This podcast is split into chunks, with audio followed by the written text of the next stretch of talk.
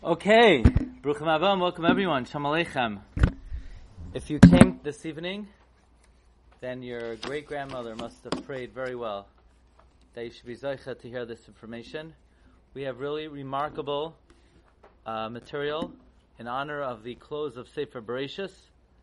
This was a shir many years in the work, and uh, the shirim on Sefer Bereshis were again generously sponsored by Dr. Zakheim and Mishpachta Hashem Eliezer ben Rav Yaakov Zakheim and Le'nishmas Dr. Zakheim's mother Rivka Bas Tuvi Halevi Began Eden Teimenu Chasam they should be Melitza Yisharm for their whole family Ad Biaskoel Tzedek Tonight's shir is sponsored by Kelly Newman in dedication to the hostages May Hashem free them Bekarov May they be reunited with their families and in honor of the families of the hostages Hashem should be Merachim Alehem.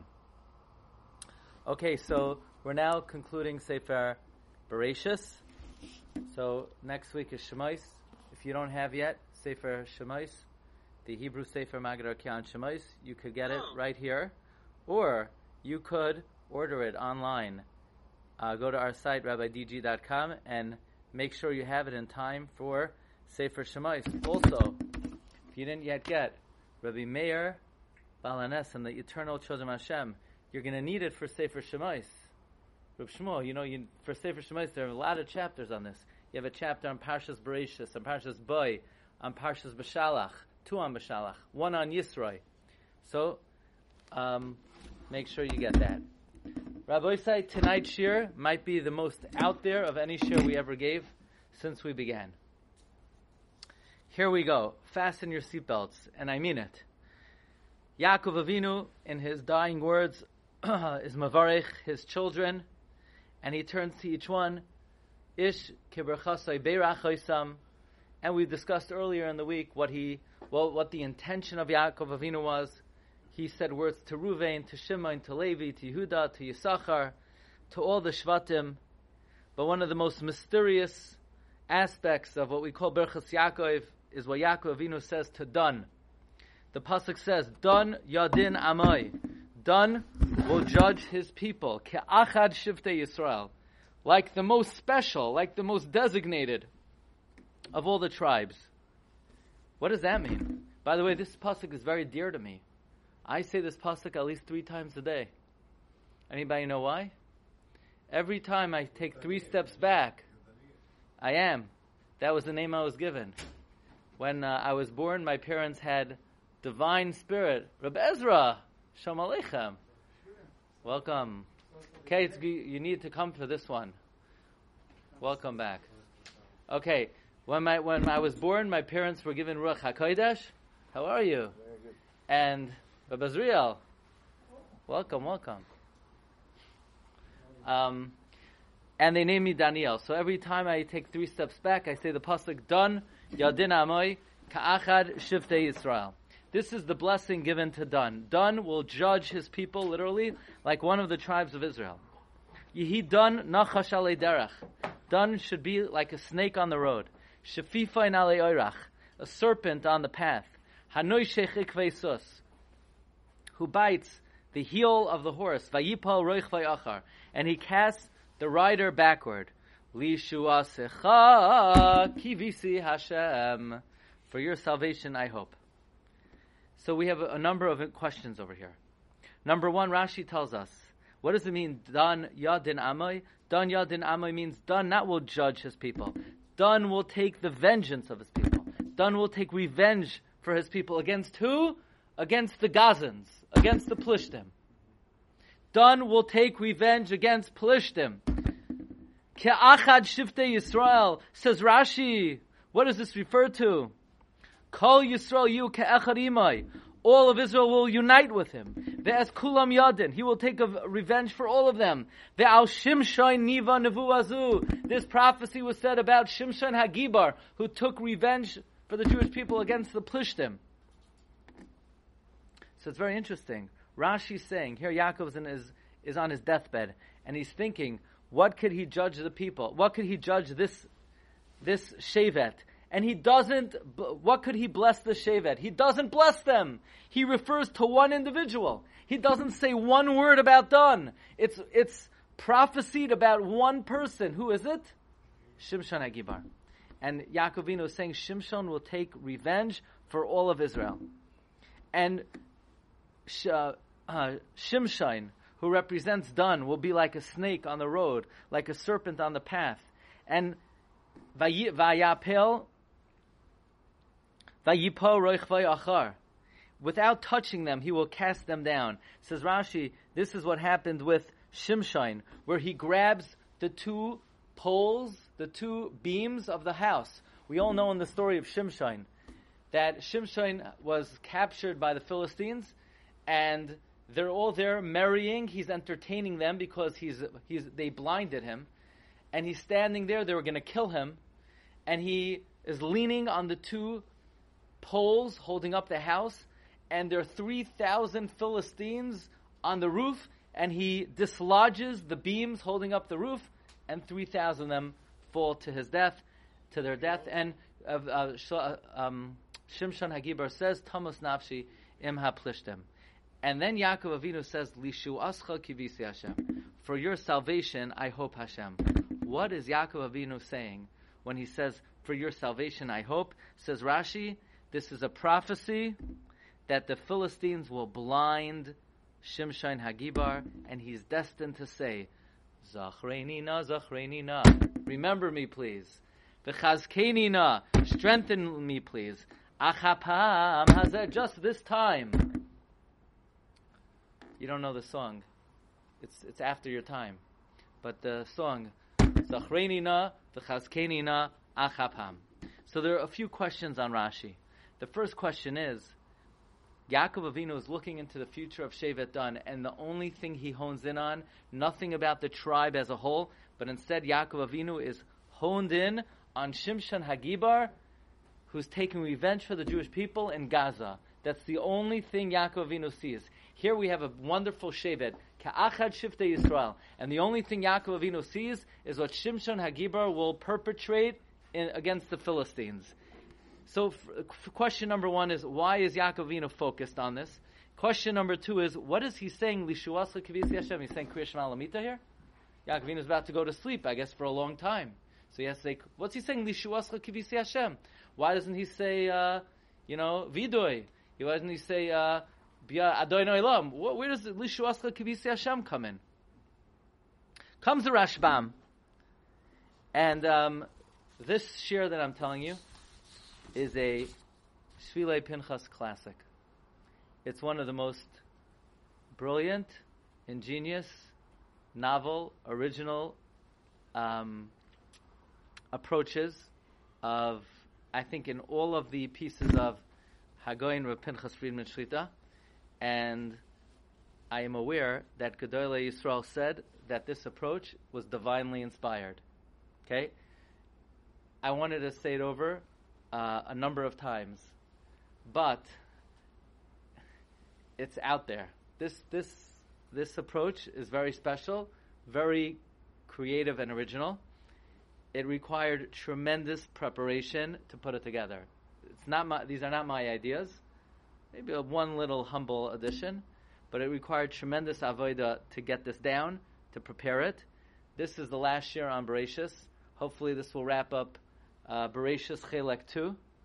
But, uh, so it was now or never. So I got back very late last night. I was away in the beginning of the week. I got back very late. And I literally, right before, just finished this. So, uh, but, it, but it's something really out of this world. Comes the Rashbam. The Rashbam was the grandson of Rashi. We, uh, uh, uh, in a shir many years ago, discussed how the Rashbam challenged Rashi. The Rashbam felt that Rashi's modus operandi in explaining the Torah is va'ani loibasi elo shamikra. Rashi's approach to Chumash is, I've come to explain the simple meaning of the psukim, and the Rashbam challenged Rashi. He says, Rashi, you're not explaining oimek pshuta shamikra, the depth of the simplicity of the pasuk. And we explained in Parshas Vayeshev how the Rashbam disagrees with Rashi about Mechiras Yosef and other episodes. And here's a prime example where the Rashbam says that Rashi he doesn't he doesn't refer to Rashi because he has derech eretz. He's he criticizes those who explain the pasuk in the following way. He's obviously referring to Rashi, but in respect for his grandfather, he doesn't say Rashi by name. He says anyone who says this pasuk is talking about Shimshon Agibar does not know the depth of Pshutay Shal Mikra. You think Yaakov Avinu is prophesying about one guy who ultimately falls into the hands of the Philistines and they pierce out his eye and he dies with the, with the Philistines in a very bad way. Chalila, Chalila to explain the episode this way. Heaven forbid to say that when Yaakov Avinu is on his deathbed, he's thinking into the future and he's only thinking of Shimshon Hagibar. Heaven forbid, says Rashbam, it's going on Shevet Dan. Shevet Dan was Ma'asef L'chal HaMachanois, and Yehoshua, even in the times of Yehoshua, they gathered in the back of the camp, and since historically Shevet Dan was always trailed behind the rest of Klal Yisrael, and therefore they were vulnerable to those who wanted to attack from behind. So Yaakov Avinu is davening for them. Lishuascha kivisi Hashem. Hashem should give them strength, and Hashem should give them salvation. But to say that, like Rashi, that it's referring specifically to Shimshon Agibar, how could you say it's referring to Shimshon Agibar? He's one guy who ultimately falls and he seems to fail in his efforts. So the Rashbam says, in, uh, in, for all intents and purposes, Rashi is incorrect. Not only that, he didn't know to be Yored La'omek Mikra Chalila. The only thing is, the Medrash says that when the Medrash comments on the bracha that Yaakov Avinu gives to Dan, the Medrash says every word of Yaakov Avinu was not intended for Dan; it was intended for Shimshon Agibar. The lashon of the Medrash in Bamidbar Rabbah is Lafisha Birkas Yaakov Ladan Laihoisa Ella Al Shem Shimshon the blessing of Yaakov to Dan was only to Shimshon. So this is what the Medrash is telling us. We have a great obligation to defend Rashi, and the Medrash concurs with Rashi. But we need to explore a little bit who exactly was Shimshon Hagibar. Possibly one of the most mysterious personalities in the entire Tanakh. The Medrash tells us in Bereshis Rabbah that when Yaakov saw Shimshon Hagibar, look at the words. Lefi shahaya Yaakov avinu raya oisai v'savar bay shehu melech hamashiach. Yaakov avinu thought Shimshon Hagibar was the Messiah. He was Mashiach. V'savar bay shehu melech Why? But then he saw he died. Nah, sorry. Can't be Mashiach. V'savar bay shehu melech hamashiach. Kivan Sharais Shames, Amar Afzames. he said, even this one dies. Lishuascha Kivisi Hashem. God, I hope to your salvation. The Medrash continues in the end. When Yaakov saw him, he thought the Geula would come in his lifetime. When he died, he, he then prayed, Oy Hashem, Lishuascha Kivisi Hashem. So, how do we understand this? Yaakov Avinu thought Shimshon Hagibar was Melech HaMashiach. There's no one who saw prophetically clearer than Yaakov. Yaakov Avinu saw in front of him. He thought he saw thousands of years ahead, like it was in front of his n- nose, and he thought Shimshon Hagibar was Melech HaMashiach. What about Shimshon Hagibar made Yaakov think that he was Melech HaMashiach? By the way, furthermore, the Medrash says on the pasuk, "Don Yadin Amoy Ka'achad Shiftei Yisrael." Don will judge his nation like the special one of Israel. You know who the special one is? Like God! The Medrash says Shimshon was like the Ribono Shel Olam. The Eza says Shimshon ben Monoyach ki yechidoy shaloylam ma yechidoy shaloylam en atzach siyua. Just like the Ribono Shel Olam doesn't need help, Shimshon doesn't need help. Do we say like do we say about anyone in the whole Torah he's ki yechidoy shaloylam? No. So Yaakov thought he was Melech HaMashiach and the Medrash is reading the pasuk Dan Yadin Amay Ka'achat Shivtei Yisrael that Yaakov Avinu is saying he's like the Rebbeinu Shem that the Rebbeinu Shem doesn't need help, so Shimshon doesn't need help. He doesn't need help doing what? Another statement of Chazal. Gemara Soita Daf Am Rabbi Yochanan. Shimshon done as Yisrael ka'avihem shabashamayim. Shimshon judged Israel like God. Why? Says, Don Yadin Amoy Ka'achad Shiftei Yisrael. Rabbi Yochanan says further, anyone here names Shimshon? Just checking. You could say, I won't, nothing will happen. I won't tell your wife. She doesn't have to know. Okay, just checking. Says the Gemara Rabbi Yochanan, Shimshon al Shmoy Shal HaKadosh Baruch Hu Nikra.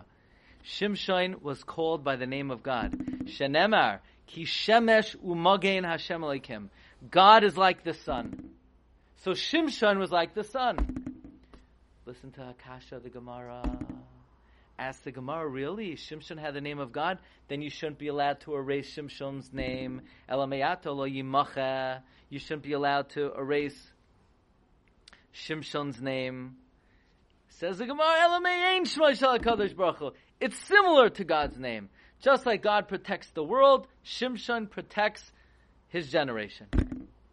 So the first question here, and here's something we're adding to the presentation.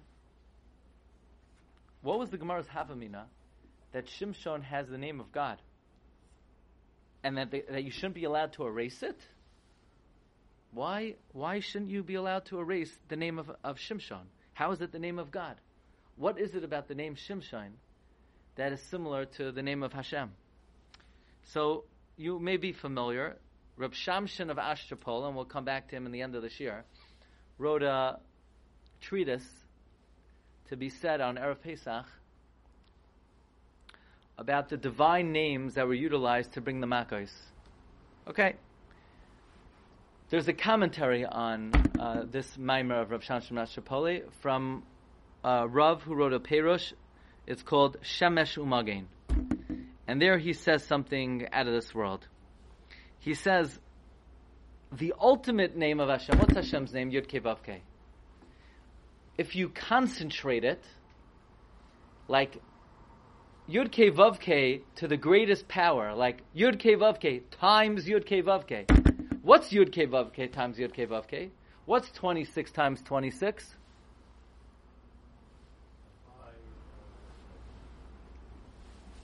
I'll tell you, otherwise it looks like we're going to be here a very long time. Yeah, what's 26 times 26? 676 It's the gematria of Shimshon. Shimshon is 26 times 26. Aye, but Shimshon is not 676. It's 696. Shimshon is 696, and 26 times 26 is 676. Yeah, but let's let's imagine this for a moment. You have Yud K Vav K on top of Yud K Vav K. So Yud K Vav K times Yud K Vav K. But spell out Yud K Vav K fully. Yud is Yud Vav Dalid. Hey is Hey Aleph. Vav is Vav Yud Vav, and then Hey is Hey Aleph, 10 letters. So it's 10 letters on top of 10 letters. So 676 plus the 20 letters of the 2 Yud Ke Vav Ke, 696. Shimshon is the full name of Hashem, 26 times 26 plus the 20 letters of the 2 Yud, Yud Ke Vav Kes. So Shimshon has, to an extent, uh, a commonality with the Yud Ke Vav Ke. So on the one hand, Rabbi Isai, Shimshon was a very special individual. Yaakov thought he was Mashiach. The Gemara says he is like Hakadosh Baruch Hu. He has the name of Hakadosh Baruch Hu. He judges Klal Yisrael like Hakadosh Baruch Hu. Just like God doesn't need help, he doesn't need help. And by the way, we know, and I'm going to tell you a little bit of the story. But before that, we sort of have to come to a, a, a, a dichotomy and a dilemma over here. Because the Rabbeinu Bechaya says that Shimshon ultimately is going to be in a very compromised situation, and he's going to cry out, "Zachreini na, Chazkeini na," and therefore Yaakov Avinu davens for him, and he says, "Lishuascha kivisi Hashem." So on the one hand, Shimshon is one of the greatest people who ever lived, and on the other hand, the Gemara says in Soita, commenting on the Mishnah where the Mishnah criticizes Shimshon very severely. The Mishnah says, Shimshon halach achareinav. Shimshon followed his eyes. Therefore, the, the Philistines pierced his eyes. Like it says, Vayoichazuhu plishtim vayanakru asenav. Says Gemara in Saita, Shimshon rebelled with his eyes because Shimshon saw a woman, and she says to the says to his parents, "I want that lady," and they say, "There are not enough girls from Beisaka if they need to marry a shiksa." It's a good question. You know how many? I mean, some Beisaka have eight tracks. You have to go marry a shiksa, and he says, "No, but I want that one." And they say, "Why?" He yashra be'enai. She's correct in my eyes. And he married her.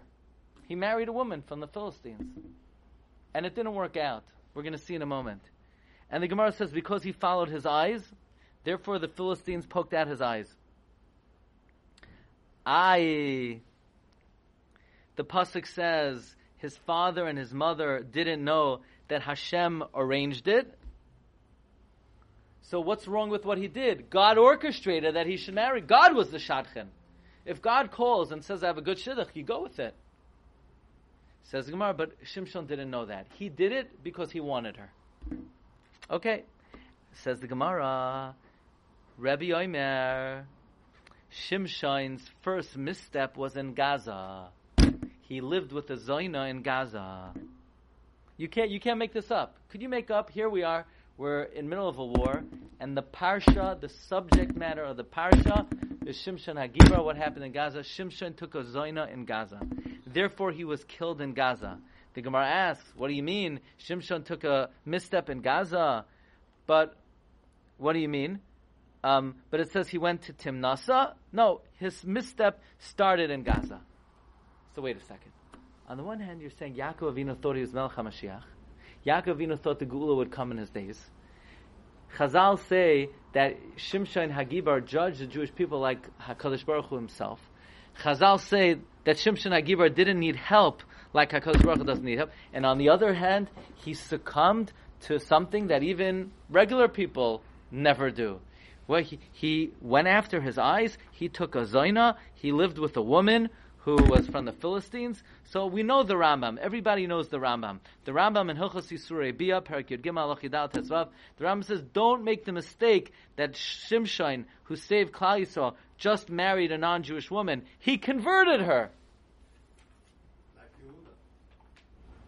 He converted her. Does that make things better for you? When you hear about a guy who, without getting into too many details, you know, who's up there p- uh, politically, that he married Bas Hamelach, yeah? I mean, it's. Does it really answer the question that he converted her? Does that make things better? His parents said, Why don't you take a Jewish woman? No, I want that one. Oh, don't worry, he converted her. This is the Mashiach Shel Yisrael. This is the one that, that Yaakov Avinu thought was the Melech HaMashiach. So, how exactly do we understand this? What do Chazal mean? Halach acharinav. So the Shvilei Pinchas says, the first destination you need to go to, we're gonna we're going to learn now a, a Maramakim that we never presented this Maramakim. Uh, maybe one time in all the years we said over a Chiddush from the Rizhiner, Rabbi Yisrael of Ruzhin, who was uh, Goin Oilam, and he says in order to understand the episode of of Shimshon, we need to know two pieces of information. You need to have two hakdamas. You know what a hakdama is? You need to be introduced to the following two ideas. Number one, how? So the, again, the question is, Shimshon is Nazira like him. He is a, uh, a, a Nazir from birth, and he's the one who's halach acharenav. So you need to know two things. Number one, Adam Arishan. You ever hear of Adam Arishan? Yeah, you know Adam Arishan? Adam Rishon ate from the Eitz Hadas. When he ate from now, how many souls were on Adam Rishon? Ohr HaChaim Hakadosh says in many places, all the future souls were in Adam Rishon. When he sinned with the Eitz Hadas, many souls were taken captive. Many of the souls were taken captive, and throughout Jewish history, it is a job of the Jewish people and tzaddikim to rescue these long lost souls. How do you rescue souls? I thought you might ask that question. Well, you could start by coming to the Wednesday night shiur. When you come to when you come to learn Torah, you rescue souls. You don't even have to go out; they come to you like a magnet. They come to you. But sometimes tzaddikim, tzaddikim are able, in their encounters with Rishaim, they're, in, they're able to rescue long lost souls. Now, some souls fall into levels of tuma. Now, did you know that everything in this world has sparks of kedusha in it? The table has a spark of kedusha in it. If it didn't, it would not exist. Every entity in the world has a soul, not a soul like man, but a living, but a spark of kedusha from which it nourishes. Every rasha in the world has to have a spark of kedusha, otherwise he couldn't exist. Even levels of tuma have to have sparks of kedusha, otherwise a level of tuma couldn't exist. So the first level of tuma has sparks of kedusha. The seven le- second level of tuma has sparks of kedusha. There are very, very deep levels of tuma that also have sparks of kedusha. That you need like specialists to extract. Like on the 40th level of tuma, you need a specialist to go down in there. Like sometimes if the, you know, when the pipes are clogged, so if it's just the sink, so you could do, sometimes to do it yourself, you could unclog it. Sometimes if it's deep down, you gotta get roto-rooter to get deep down. Some, some clogs, you gotta get professionals. When sparks of Kedusha on, on the deep levels of Tuma, you need specialists to unclog. By the way, I want to share with you, the Ohr HaChaim HaKadosh says, that why did we have to stay in Mitzrayim until we fell to the 49th level of Tumah and then go out? Why couldn't we stay in the fifth? Why couldn't we go down to the 50th level of Tumah? We're going to come back to that soon. But the Ohr HaChaim HaKadosh says, well, we had to go down to the 49th level of Tumah. You know why? Because we needed to scrape the bottom of the barrel. We needed to get every last droplet of Kedusha out of Mitzrayim. So we had to wait until we fell into the 49th level of Tumah so we could scrape out the Kedusha in the 49th level of Tumah. Otherwise, if we would have fallen to the 48th and then left, we would have had to come back to get the Kedusha of the 49th.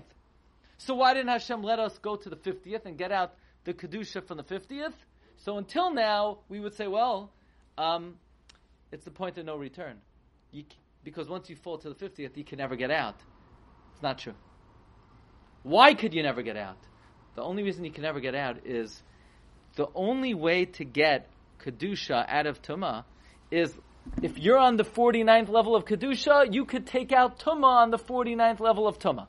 So if you're on the first level of Kedusha, you're able to go down one and scrape out from the first level of Tumah. If you're on the 10th level of Kedusha, you could go deeper down.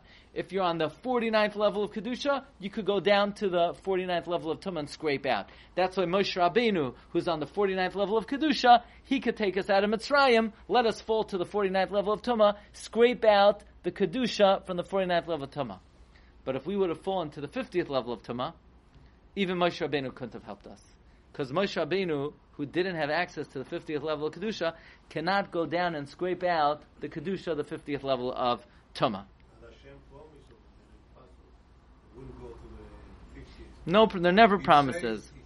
So the second thing you need to know is that that the second thing you need to know is that tzaddikim they could look at you and remove the sparks of kedusha you have, and then you don't exist anymore. People think, yeah, I want to go to the tzaddik. It's uh, good for the tzaddik to see me. No, not necessarily. If a tzaddik looks at somebody, they could extract the kedusha from them, and then the person doesn't exist anymore. That's why we find throughout Shas that a tzaddik will look at uh, somebody and they become a pile of bones. It's a very common phenomenon in the Gemara that tzaddik will look at somebody and then they become gal shalat samais. How does that work? You have a tzaddik who's on the 49th level of kedusha. He looks at someone who's on the 49th level of tumah. He sees there's one little spark he could suck it out, and the person ceases to exist. Now, says the Rizhiner, let me explain to you how it works. There's something called ayin, an eye.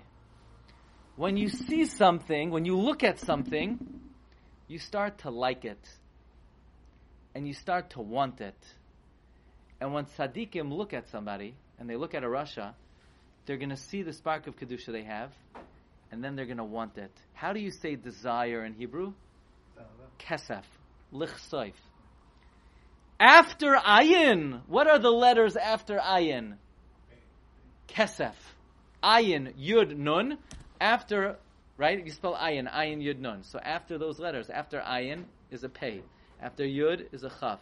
After Nun is a Samach, the letters of Kesef. The tzaddik looks after the ayin, after he looks, he wants, he sucks it out, and he removes the sparks of Kedusha. Says the originator, you know what it means that Shimshon went after his eye. Says the originator, the pasuk says in Shoftim, he loved the Isha in Nachal Shoyreg. Her name, what was her name? Delila. Delila. Now I'll tell you something, just between me and you. One day in Eretz Yisrael, I went with my friend Reb Zev Tyberg. We went to the kever of Dun, and we went to the kever of Shimshon Hagibar.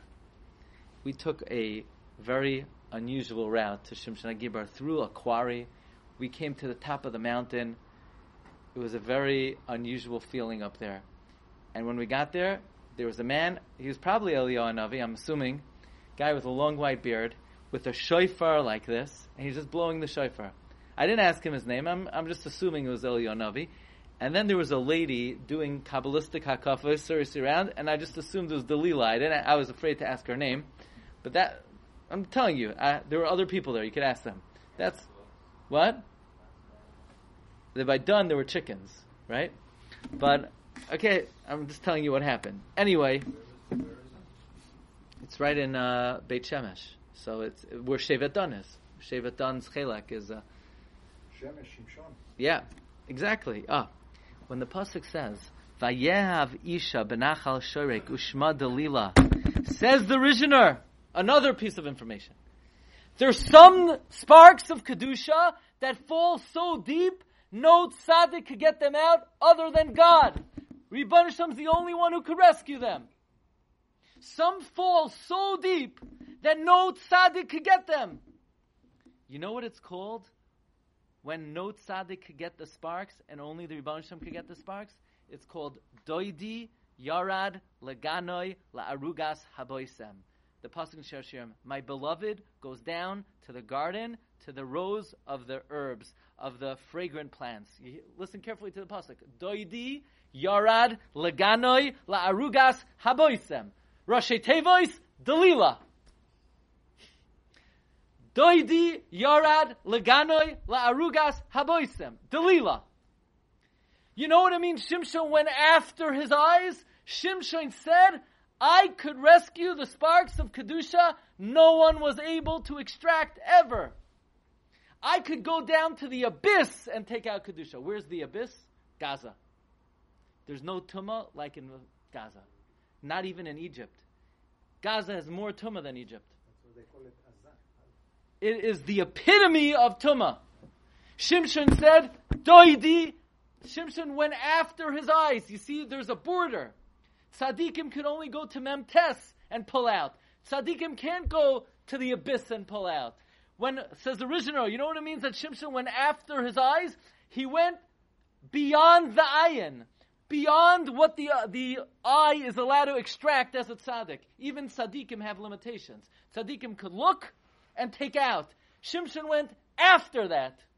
He went beyond what the ayin is allowed to extract. So God made him fall to Delilah. God was telling him, Doidi yarad I'm the only one who could do this. You weren't allowed to do this. So now, now we're starting to understand why Yaakov Avinu thought that Shimshon was somebody that nobody in history else was, that he was Mashiach. Because Shimshon took it upon himself. He felt the inspiration that he could go into the abyss and yank out the sparks of Kedusha that are above and beyond what the eye is allowed to see. Ush, he took a woman, Ushema Delila, says the original, Shema, that was a Makoim, that was Doidi, Yarad, Leganoi, La'arugas, Haboisem. So says the Shvilei Pinchas, what is this area? What is this place that tzaddikim can't go and yank out the sparks of kedusha, but only God could go? What do we call this place? Isn't that an interesting question? What, where is this special realm that Only God says, "Yo- Doidi, Yarad, Leganoi, La'arugas Haboisem, but Tzadikim can't go there. There's only one Makaim that Tzadikim cannot reach in their lifetime. Now, you'll say, the answer has to be very clear. Because Tzadikim are able to go down to the Shar Mem Tes and yank out Kedusha. We saw in Mitzrayim. It must be, you know where tzaddikim cannot go to yank out kedusha? They can't go down into the sharnun. Why not? Because they can't reach the sharnun of kedusha, so they can't go down into the sharnun of tuma and yank out the kedusha. That's the makoim that doidi yarad leganoi la'arugas haboisem. The sharnun. Says the Shvilei Pinchas. That's why they're called Pelish, Peleshes Yam. They extend all the way down Yam to the 50th level of Tumah. That's why they're called Pelishtim. Because they, Peleshes, they extend, they sink, they plummet all the way Yam to the 50th level of Tumah. And Shimshon tried to go there. He wanted to go there. He went achar enav. He thought he could go beyond just what a regular tzaddik could see and yank out. Where is the makom in this world that tzaddikim cannot go and accomplish anything? The land of the Philistines. In Gaza, there are sparks of kedusha. Only God could take out. That's what we see. That's what the original is saying. In the land of the Philistines, there are sparks of kedusha. Raka kadosh baruch hu ba'atzmai could be doidi yarad leganoi larugas haboisem. Now, by the way, says the Shvilei Pinchas, that's why the Jewish people come out of Mitzrayim. Oh, but beloy nacham elikim derech eretz plishtim. God doesn't want us to go to the Philistines. Why not? He just took us out of Mitzrayim. Why can't He guide us through the land of the Philistines? The answer is He took us out of Mitzrayim because Moshe could yank us out of 49. We can't go to the Pleshes Yam. We can't sink into the 50th. Yeah. We're, we're developing this further, yeah. Now, what exactly is this 50th level of Tumah? Many of the Sifrei Chasidus bring, for example, uh, in the Sefer Ataras Menachem, uh, they bring from Rav Menachem Mendel Rimanov, Rav Moshe Misambar brings from Menachem Mendel Rimanov, also the Sefer Kilas Yaakov brings from Menachem Mendel of Rimanov, that the klipa of the Plishtim is the klipa of Leitzanos. Leitzanos is the most poisonous of all the forces of Tumah. You know why? Because it could destroy any Kedusha. You could show it Kriyas Yamsuf. You could show it God Himself. They'll make a joke out of it. They could mock anything. With mockery, you could uproot any Kedusha. Okay, Marv Rabbi fasten your seatbelts. So we're getting, I think, at least a flavor, if not more, of a, what does it mean? Shimshon halach achar enav. He went beyond what the normal tzaddik's eye can, can use a method of extracting kedusha. He went beyond that.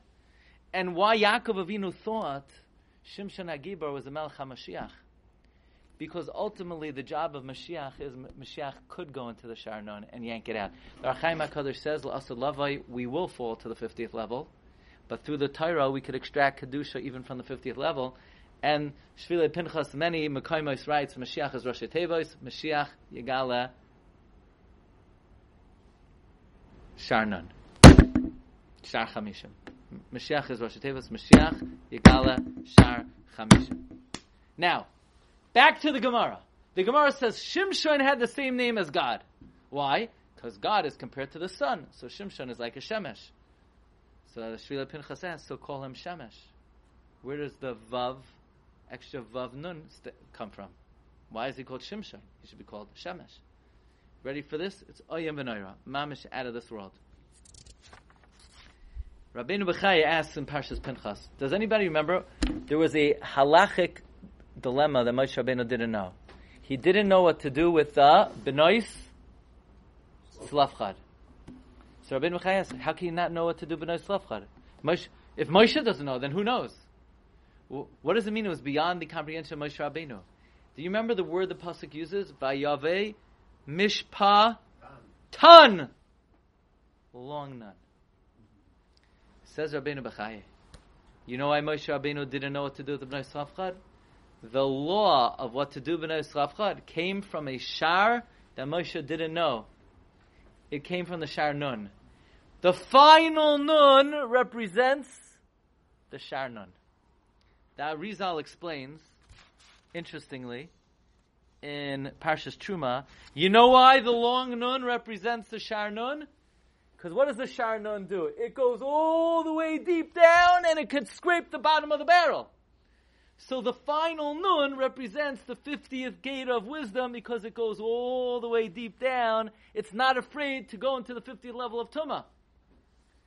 Says the Pinchas, that's why it's called perhaps Shimshain, sun, and the Vav Hachibor, the Vav attaches him to the final nun of the Shar nun. That's where the name comes from, Shimshain. Now, it looks like many of you are very proficient in your knowledge of Nevi'im. Does anybody know the god of the Philistines? What was the name of their Avodah Zarah? Dagon. Very good, Rav Shmuel. Dagon, give this man a cigar. Look at number 21. Eitzel Dagon. Rashi says, why is it called Dagon? It was the image of fish.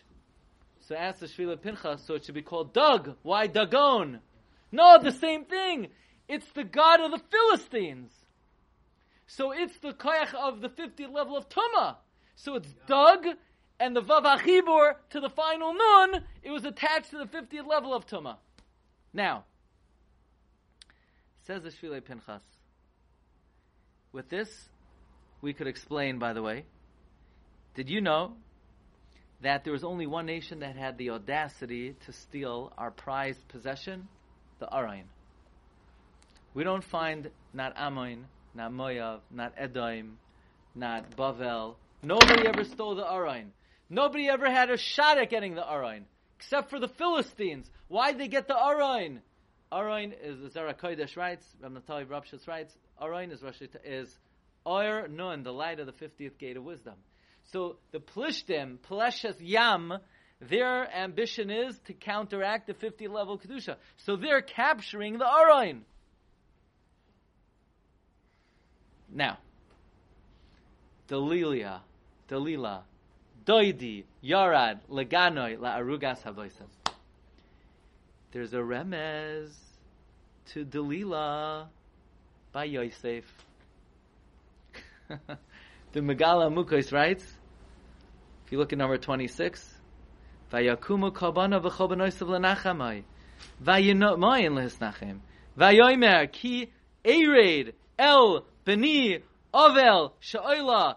Says Megaleh Amukos, ered el beni avel sha'oila soifei tevois. Delila. Huh? What's Delila doing there about Yaakov Avinu being Vayamoin? Says the Shvilei Pinchas. Because we have to understand that what Shimshon Hagibar did with this woman Dalila was as noble and righteous as an Nisayon that Yosef Hatzadik passed. And just like Yosef Hatzadik paved the way and saved Klal Yisrael, Shimshon Hagibar got really close. What does Shimshon Hagibar pray for? Zachreini na, chazkeni na. Megaleh Amukos says when Moshe Rabbeinu davens in Vaschanan, Ebra na, he was asking for na is Nesiv Echad, Nesiv Esan, which is a reference to the Shar Nun. Shimshon Agibar was being mispalel to be zoichet to the Shar Nun. One more, one more amazing remez, and we're gonna we're gonna uh, explain. The Medrash says, if you count up the number of letters, Yaakov Avinu says to Dan, Dan, Yadin, Amoy, Ka'achad, Shifte Yisrael, Yehi, Dan, Nachash, Alei, Derach, Shvivain, Alei, Oirach, Hanoishech, Ikfeisus, Vayipal, Roich, Vayachar, 70 letters. The Medrash says, Shivim Shekel, B'Shekel HaKodesh, is a remez to the 70 letters that God is Mavarech Shevet Says the Shvilei Pinchas, what are 70 letters doing there? So he brings an amazing teaching of the Arvei Nachal of David Eibeschutz in the name of the Shlach Kadosh. You ever notice Sometimes the Gemara says there are 49 ways to darshan something. Tahar, Tameh. You know, we talk about Memtes, Sha'arim, 49 ways of darshaning. And sometimes we talk about Shivim Panim Latayra. You ever hear that expression? Shivim Panim Latayra? You ever hear the expression Memtes Panim? Which one is it? Is it 49 or is it 70? You know what the answer is? It's neither. It's 50. It's 49. And the 50th is Ekya. 21. You hear? It's not 49 and it's not 70. There are 50 gates. Chamishim Share Bina Nivru Ba'ilam. 49 is what we have access to. But the 50th is 21. It's the Shem Ekya. 21. So the number 70 represents the Sharnun.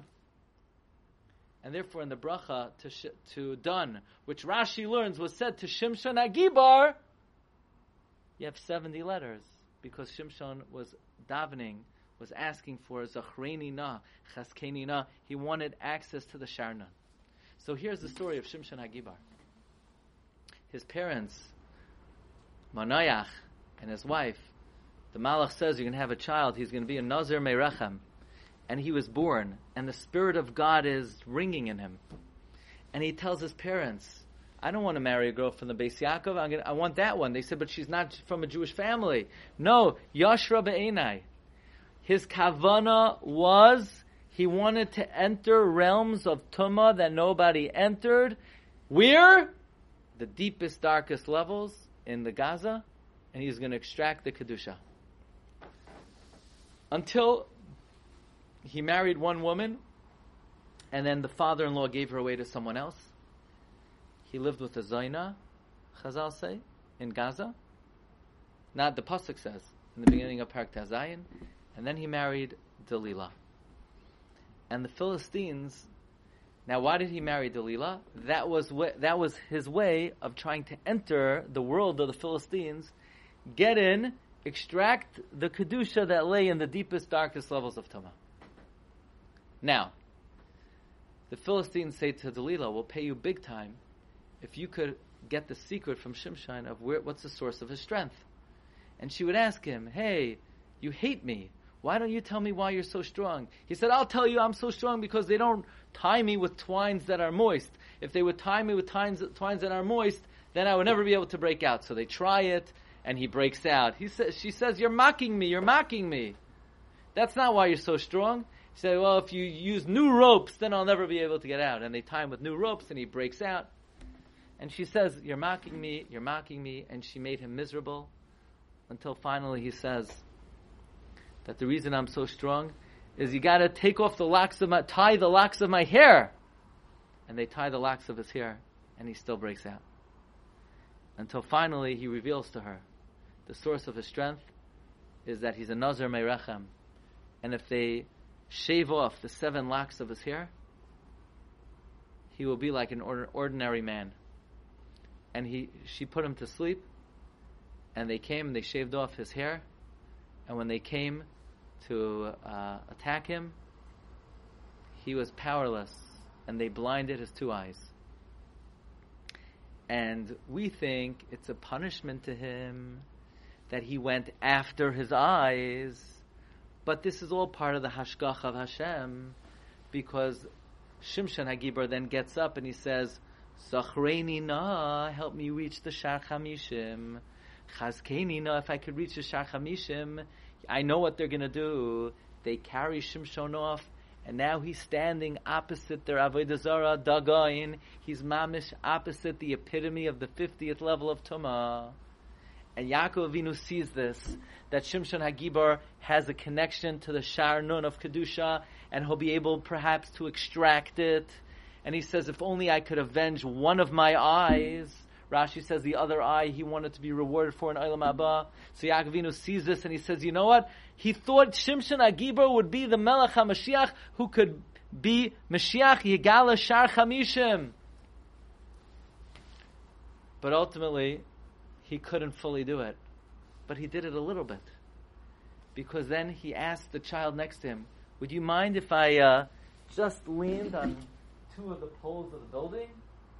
and he leans on the two of the poles of the building, and there were three three thousand Philistines on the top. And when he shook the building, they came crashing down. More Philistines on that day than all the, the Philistines that he killed in his whole career. So Shimshon Agibar merited maybe a little, little bit to be mischaber with the Vav Achibur to the Sharnun to the extent that Yaakov Avinu thought he was the Melech HaMashiach and he said, this man doesn't need help like God. Other tzaddikim couldn't do that. No other tzaddik could reach so deep down and rescue these souls. He's ka'achad shifte Yisrael. So Yaakov thought he was the Melech HaMashiach. Do we have six people who didn't daven? Six people who didn't daven? No, I'm the only one. Two people? Everyone else daven? Okay.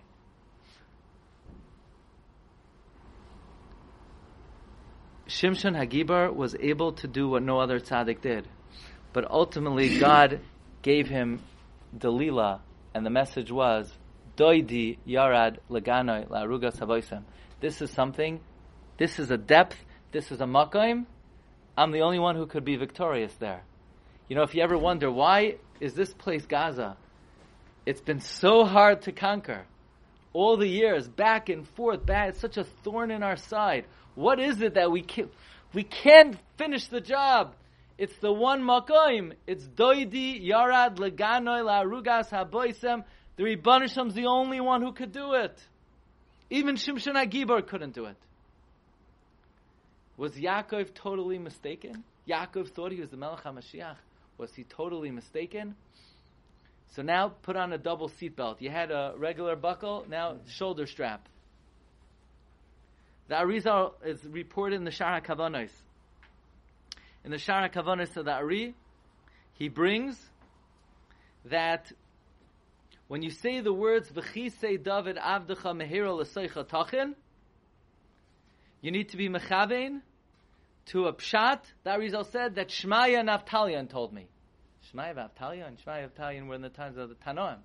No, when the Arizal went to the kever of Shmaya Vavtalion, Shmaya Vavtalion told the Ari that when you say the words V'chisei David Mehira L'Seicha you should be mechavein to daven that Mashiach ben Yosef should not be killed by Armilus Harasha. In the Pri Eitz Chaim, it's reported that the Ari warned very greatly that Shmaya Naftalion told him many times that when you say V'chisei David Avdecha, daven that Mashiach ben Yosef should live and not die. Says Reb Chaim Vital, we didn't know why the Arizal told us this so often, but in the end we understood why, because the Arizal died. What does Reb Chaim Vital mean? Says the Shvilei Pinchas, Reb Chaim Vital means that we didn't know why the Arizal was so adamant that we daven that Mashiach ben Yosef didn't die until we saw that the Arizal wanted us to daven Mashiach ben Yosef shouldn't die because he was Mashiach ben Yosef. And the fact that he died young was the death of Mashiach ben Yosef. Rav Nassim Shapiro explains that in every generation, Mashiach ben Yosef could come again and the tzaddikim could protect that he shouldn't die.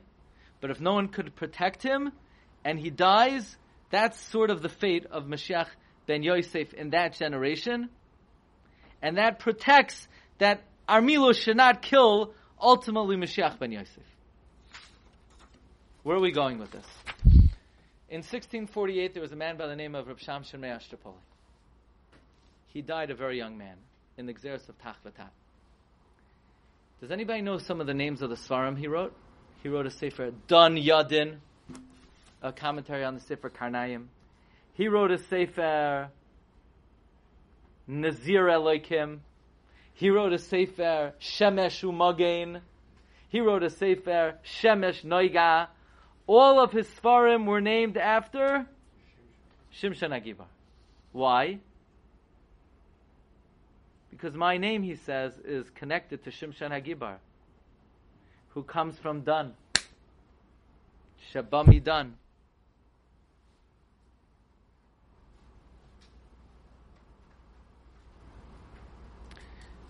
Shimshon, Rav Shamshon Me'Ostropoli was connected to Shimshon Hagibar. He was like a spark of Shimshon Hagibar. That was his name, and that was the name of all of his Sfarim. One thing we know about Shamshon of Ostropoli, the Chozeh of Lublin says something out of this world. Says the Chozeh of Lublin, even though that Rizal said that we have to daven that Mashiach ben Yosef shouldn't die young and shouldn't be killed by Armilos, he will not be killed by Armilos, and Mashiach ben Yosef will not die. The Chozeh of Lublin said, listen, that even though the Arizal said Mashiach ben Yosef could die, he won't die. Why? Because he already died. When? Rav Shamshon Ostropoli. When Rav Shamshon Ostropoli died, he made it that Mashiach ben Yosef won't have to die. That's what the Chozeh Lublin writes. So how many, That how many Mashiach ben Yosef? there were in every generation, but once Rav Shamshon Ostropoli died young, the fate of Mashiach ben Yosef will not be that he will have to die young. Once uh, uh, Rav Shamshon was killed, Mashiach ben Yosef does not have to die young. By the way, Rab Tzadok HaKohen writes that that the Chozeh of Lublin wrote this to make it that by saying it, it should be. So let's put two and two together. Rav Shamshin Me'Ostropoli, the Chozeh of says, was Mashiach ben Yosef. He was the spark of Shimshon Hagibar. If he was the spark of Shimshon Hagibar, then what we're learning is, who was Shimshon Hagibar? He was the first Mashiach ben Yosef. So when Yaakov Avinu saw, and Chazal say that Yaakov Avinu thought he was Mashiach, he wasn't completely mistaken. He, in fact, was Mashiach ben Yosef, even though, by the way, he was from Shevet Dan, because Dan was from Bilah, and Bilah is like considered Mibenois Rachel.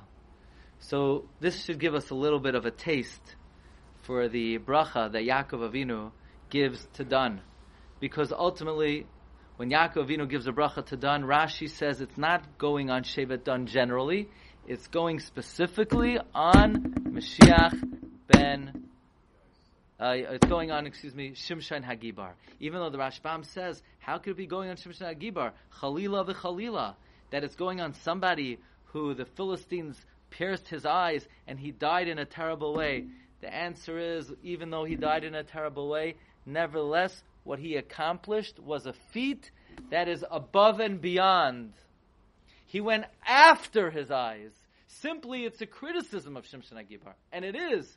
But the deeper meaning of after his eyes is he went beyond the realm of what ordinary tzaddikim are allowed to do or are able to do.